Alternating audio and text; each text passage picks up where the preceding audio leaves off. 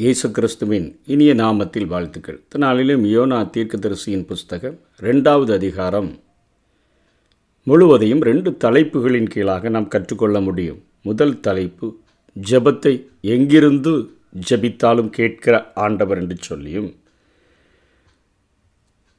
கட்டளையிடக்கூடிய சிருஷ்டிகளெல்லாம் கீழ்ப்படியும் பொழுது சிருஷ்டியினுடைய மகுடமாகிய மனிதன் என்ன செய்கிறான் என்கிற காரியத்தையும் இந்த அதிகாரத்தில் நம்ம கற்றுக்கொள்ள முடியும். இந்த ரெண்டாவது அதிகாரத்தில் மீனின் வயிற்றிலிருந்து தேவனாகிய கர்த்தரை நோக்கி இங்கே யோனா ஜெபிக்கிறத நம்ம பார்க்க முடியும். ரெண்டாம் வசனத்தில் சொல்கிறாரு நெருக்கத்தில் நான் கர்த்தரை நோக்கி கூப்பிட்டேன் அவர் எனக்கு உத்தரவு அருளினார் என்று சொல்லி. இந்த ஜெபமானது மரணத்திலிருந்து விடுதலையாக்கப்படவும் அதன் தொடர்பாக நன்றி கூறும்படியாகவும் ஏறெடுக்கப்பட்ட ஒரு ஜெபமாக இருக்கிறது. கீழ்ப்படியாத யோனாவுக்கும் ஆண்டவர் உத்தரவு அருளினதை இந்த செய்தியில் நம்ம பார்க்க முடியும். மீனின் வயிற்றில் இருந்த யோனாவானது அதை பாதாளத்தின் வயிறாக பாவித்து அதை ஜெபிக்கிறார். சியோல் என்று சொன்னால் அந்த நாட்களிலே எபிரேய மொழியிலே மறித்தவர்கள் இருக்கிற ஒரு இடம் பழைய ஏற்பாட்டில். யோனாவினுடைய அனுபவம் ஒரு மரண அனுபவம் தான் மீனின் வயிறும் பாதாளத்தினுடைய வயிறும் ஏறக்குறைய அவருக்கு சமமாகவே காணப்படுகின்றதை நாம் பார்க்க முடியும். இங்கு மூன்றாம் வசனத்தில் சமுத்திரத்தின் நடுமயமாகிய ஆழத்தில் தள்ளிவிட்டீர். நீரோட்டம் என்னை சூழ்ந்து கொண்டது. உம்முடைய வெள்ளங்களும் அலைகளும் எல்லாம் என்மேல் புரண்டது என்றவர் சொல்லுகிறார். கீழ்ப்படியாததுனால தன்னை தள்ளிவிட்டதை உணர்ந்த அந்த யோனாவானவன் நிரந்தரமாக தள்ளிவிடக்கூடாது என பயந்து இந்த வார்த்தைகளை சொல்லி ஜெபிக்கிறதை பார்க்கிறோம். நான்காவது வசனத்தில் உடைய கண்களுக்கு எதிரே இராதபடிக்கு தள்ளப்பட்டேன். ஐந்தாம் வசனத்தில் தண்ணீர்கள் பிராண பரியந்தம் என்னை நெருக்கியது ஆள் என்னை சூழ்ந்தது என்று சொல்லுகிறதை பார்க்கிறோம். மூச்சு திணறும்படின்னு நம்ம சொல்லுவோமே. தண்ணீர்கள் பிராணபரியந்தவனா என் மூச்சு திணறலே வந்துருச்சு அந்த அளவுக்கு. நான் உயிருக்கு அச்சுறுத்தலாக எனக்கு இருந்துச்சு. அங்கே ஆள் என்னை சூழ்ந்து கொண்டதுன்னா ஆள் கடல் என்னை சூழ்ந்து கொண்டது. கடற்பார்சி என் தலையை சுற்றி கொண்டது. நடு கடலில் விழும்பொழுது அவருடைய தன்னுடைய அனுபவத்தை குறித்து அவர் பேசுகிறார். பர்வதத்தினுடைய அடிவாரங்கள் வரையிலும் அவர் போனதை சொல்லுகிறார். அதாவது இந்த ரூட்ஸ் ஆஃப் த மவுண்டெயின் அப்படின்னு ஆங்கில வேதாகமத்தில் இருக்குது. அந்த அளவுக்கு பர்வதத்தினுடைய மேற்பரப்பை மேலே பார்க்குறோன்னா அதனுடைய வேர்கள் எங்கே வரைக்கும் இருக்குதோ அந்த அளவுக்கு நான் இறங்கி போயிட்டேன். இந்த எர்த் பெனீத் அதாவது பூமியினுடைய தாழ்பால்கள் கீழே உள்ள பூமியானது என்னை அடைக்கக்கூடியதாக இருந்தது அப்படிப்பட்ட ஒரு சூழ்நிலையிலையும் என் பிராணனை நீர் அழிவுக்கு தப்பு வித்தீர் என்று சொல்லி நன்றி செலுத்தும்படியாகவும் விடுதலை செய்யும்படியாகவும் அங்கே எருசலேமில் இருக்கக்கூடிய ஆலயத்தை நோக்கி பார்த்து அவர் ஜெபிக்கிறதை நாம் பார்க்கிறோம். அதாவது விண்ணப்பம் பரிசுத்த ஆலயத்தில் உம்மிடத்தில் வந்து சேர்ந்தது என்று சொல்லுகிறார்.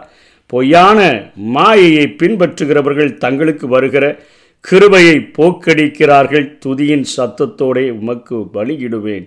பொருத்தனைகளை செலுத்துவேன் ரட்சிப்பு கர்த்தருடையது என்று சொல்லிலாம் அவர் ஜெபிக்கிறதை பார்க்கிறோம். அதாவது இயலாத சூழ்நிலையில் மனிதர்கள் நம்பிக்கையை இழந்து விடக்கூடாது யோனாவைப் போல இரக்கத்திற்காக உதவிக்காக தேவனை நோக்கி கூப்பிட்டு வாழ்வை அவர் சமூகத்தில் நாம் அர்ப்பணிக்க வேண்டும் என்கிறதற்காக திருஷ்டாந்தமாக இந்த பகுதியானது எழுதப்பட்டிருக்கிறது. எந்த இடத்தில் நாம் இருந்தாலும் எவ்வளவு அதிகமான பிரச்சனையில் இருந்தாலும் அல்லது நம்முடைய தே தேவைகள் எவ்வளவு பெரிதாக இருந்தாலும் நம்பிக்கையற்ற சூழ்நிலையாக இருந்தாலும் நம்முடைய ஜபத்தை அவர் கேட்க முடியும் என்கிற கருத்தை இது ஆழப்படுத்தக்கூடியதாக இருக்கிறது. நாம் எங்கிருந்து ஜபத்தா ஜபித்தாலும் நம்முடைய ஜபத்தை கேட்கிற ஆண்டவர் என்பதற்கு சங்கீதம் அறுபத்தி ஐந்தாம் அதிகாரம் ரெண்டாம் வசனம் அஞ்சாம் வசனத்தில் சங்கீதக்காரன் இப்படியாய் சொல்கிறார் ஜபத்தை கேட்கிறவரே மாம்சமான யாவரும் உம்மிடத்தில் வருவார்கள். ஐந்தாம் வசனத்தில் பூமியின் கடையாந்திரங்களிலும் தூரமான சமுத்திரத்திலும் உள்ளவர்கள் எல்லாரும் நம்பும் நம்பிக்கையாக இருக்கிற எங்கள் ரட்சிப்பின் தேவனே நீர் பயங்கரமான காரியங்களை செய்கிறதினால் எங்களுக்கு நீதி உள்ள உத்தரவு அருளுகிறீர் என்று சங்கீதக்காரன் ஜெபிக்கிறத பார்க்கிறோம். அதே சங்கீதக்காரன் நூற்றி இருபது ஒன்றில் எப்படி ஜெபிக்கிறார்? என் நெருக்கத்தில் கர்த்தரை நோக்கி கூப்பிட்டேன். அவர் எனக்கு செவி கொடுத்தார். இதை தான் யோகனா எடுத்து பயன்படுத்துகிறதை பார்க்கிறோம். நூற்றி முப்பதாவது சங்கீதம் ஒன்றாம் வசனத்தில் கர்த்தாவே ஆழங்கள்லேருந்து உம்மை நோக்கி கூப்பிடுகிறேன் என்று சொல்லுகிறார். அதே காரியத்தை தான் அந்த அனுபவத்தில் தான் எனக்கு பாதாளத்தினுடைய வயரம் அதாவது ஒரே ஒரு வித்தியாசம்தான். அவர்கள் பாதாளத்தில் சரீரத்தில் மரணம் நடந்திருக்கும். இவருடைய சரீரத்தில் மரணம் நடக்கலை. அவ்வளோதான் வித்தியாசம். இவர் மீனின் வயிற்றையும் பாதாளத்தின் வயிற்றையும் ஒன்றாக தான் பார்க்குறாரு. அதனால் சொல்கிறார் கர்த்தாவே ஆழங்கள்லிருந்து உம்மை நோக்கி நான் கூப்பிடுகிறேன் என்று சொல்லுகிறார். ஆண்டவர் இந்த வேதத்தில் எங்கேருந்து ஜபிச்சாலும் அந்த ஜபத்தை கேட்கிறவர் என்கிற காரியமானது நம்மை ரொம்பவும் தைரியப்படுத்தக்கூடியதாக இருக்கிறது. ஜபத்தை கேட்கிறவரே. அங்கே எலியேசரினுடைய ஜபம் ஆபிரகாமினுடைய அந்த வேலைக்காரன். எலியேஸ்வர் எங்கே ஜபிக்கிறார்னா கிணற்று அருகில் ஜபிக்கிறார் ஆதியாகம இருபத்தி நாலு பனிரெண்டுலேருந்து பதினாலு வரை பார்க்கும் பொழுது அவர் தன்னுடைய எஜமானின் மகன் ஈசாக்குக்காக பெண் பார்க்க சென்றிருக்கும் பொழுது அங்கே ஒரு கிணற்றண்டையில் உட்கார்ந்துக்கிட்டு இங்கே யாராவது பெண்கள் வரும்பொழுது எனக்கு தண்ணி தானி கேட்டேன்னா எனக்கும் தண்ணியை கொடுத்துட்டு என்னுடைய குதிரைகளுக்கும் கொட்டகங்களுக்கும் வார்க்கிறேன் என்று சொன்னால் அந்த பெண் தான் என் ஆண்டவர். என் எஜமானுக்காக ஏற்படுத்திய பெண் என்று அறிந்து கொள்வேன் நிறைய நகைகளெல்லாம் செஞ்சு கையில் வச்சுட்டு வெயிட் பண்ணும் பொழுது அவர் ஜெபித்த ஜெபத்தின்படி அங்கே ரெபேக்கால் வந்து இவர் குடிக்க தண்ணி தான உடனே நான் உமக்கும் தண்ணி தருகிறேன் உம்முடைய ஒட்டகங்களுக்கும் தண்ணீர் வார்க்கிறேன் என்று சொன்னபோது தான் அங்கே இவர் கொண்டு போன நகைகளை அணிவித்து அங்கே ஆண்டவர் தன்னுடைய ஜபத்தை கேட்டார் என்பதை உறுதிப்படுத்தி கொண்டு அங்கே ரெபைக்காலை தன்னுடைய எஜமானுக்கு மனைவியாக அவர் கூட்டிக் கொண்டு வருகிறதை நாம் பார்க்கிறோம். அதே போல யாக்கோபு பிந்தி தனித்திருந்தான் என்று சொல்லி ஆதியாகவும் முப்பத்தி ரெண்டாம் அதிகாரம் இருபத்தி நாலுலேருந்து இருபத்தி ஆறு வரையிலும் பார்க்கிறோம். அங்கே அவன் ஏசாவின் முகத்துக்கு பயந்த பொழுது அவன் அனுப்புகிற காரியமெல்லாம் மிகவும் விசித்திரமாக இருக்கிறது. ஆற்றங்கரையில் இந்த பக்கம் இருந்துட்டு மீது எல்லாரையும் ஆற்றை கடக்கும் பண்ணுவையாக அவங்க முதல்ல அங்கே மறுமனையாட்டியினுடைய பிள்ளைகள் அப்புறம் லேயாளின் பிள்ளைகள் அப்புறம் ராயலினுடைய பிள்ளைகள். அதற்கு பின்பாக இவர் பிந்தி தனித்திருக்கிற காரியத்தை பார்க்கிறோம் அந்த நேரத்தில். அவர் அங்கே ஆண்டவரை தரிசித்து ஜெபிக்கும் பொழுது ஆண்டவர் பொழுது விடுகிறது என்னை போக விடு. என்கிறது நீர் என்னை ஆசீர்வதித்தால் ஒழிய நான் உம்மை போக விட மாட்டேன் என்று சொல்லி அங்கே யாக்கோபு ஜெபித்த பொழுது ஆண்டவர் யாக்கோபை இஸ்ரவேலாக மாற்றுகிற காரியமானது.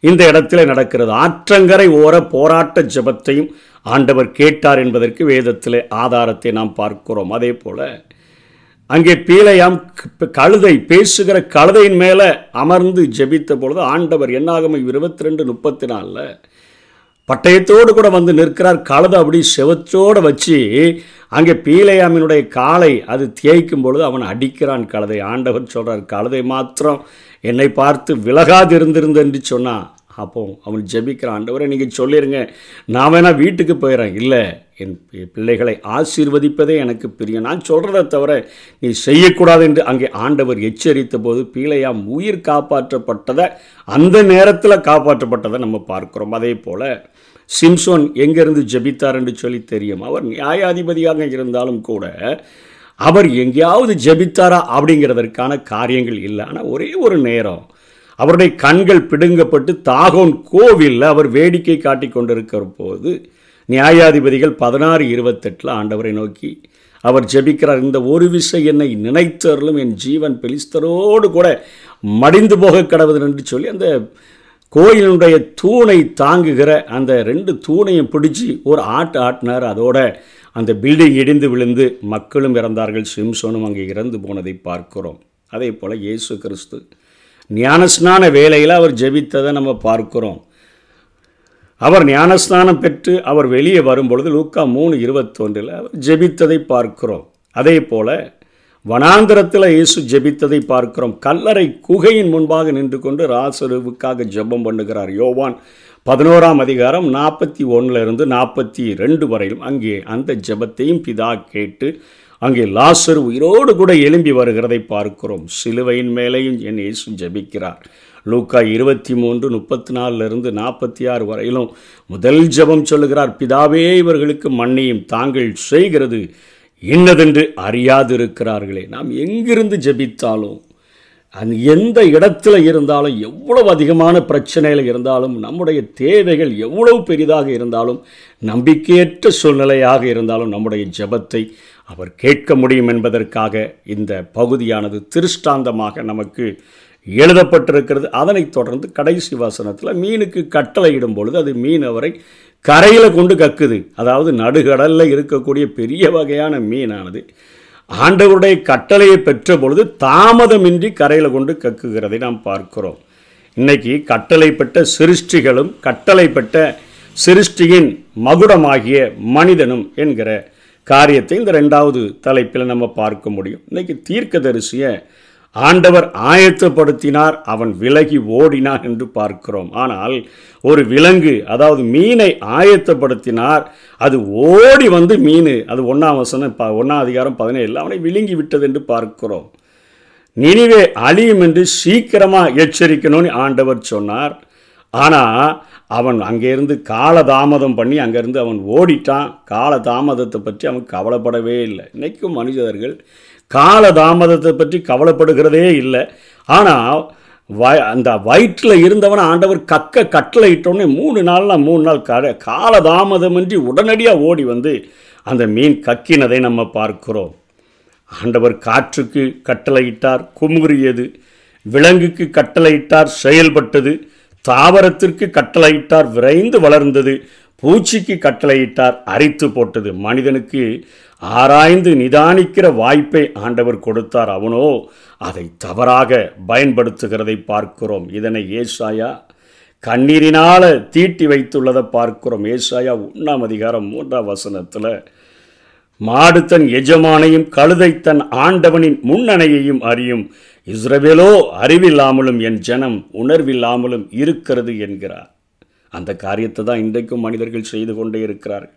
நம்முடைய பகுத்தறிவை நம்முடைய தெரிந்தெடுக்கிற திறனை தேவம் சித்தம் செய்கிறதற்கு பயன்படுத்துகிறோமோ அல்லது தேவனை விட்டு விலகி ஓடுகிறதற்காக நம்ம பயன்படுத்துகிறோமா?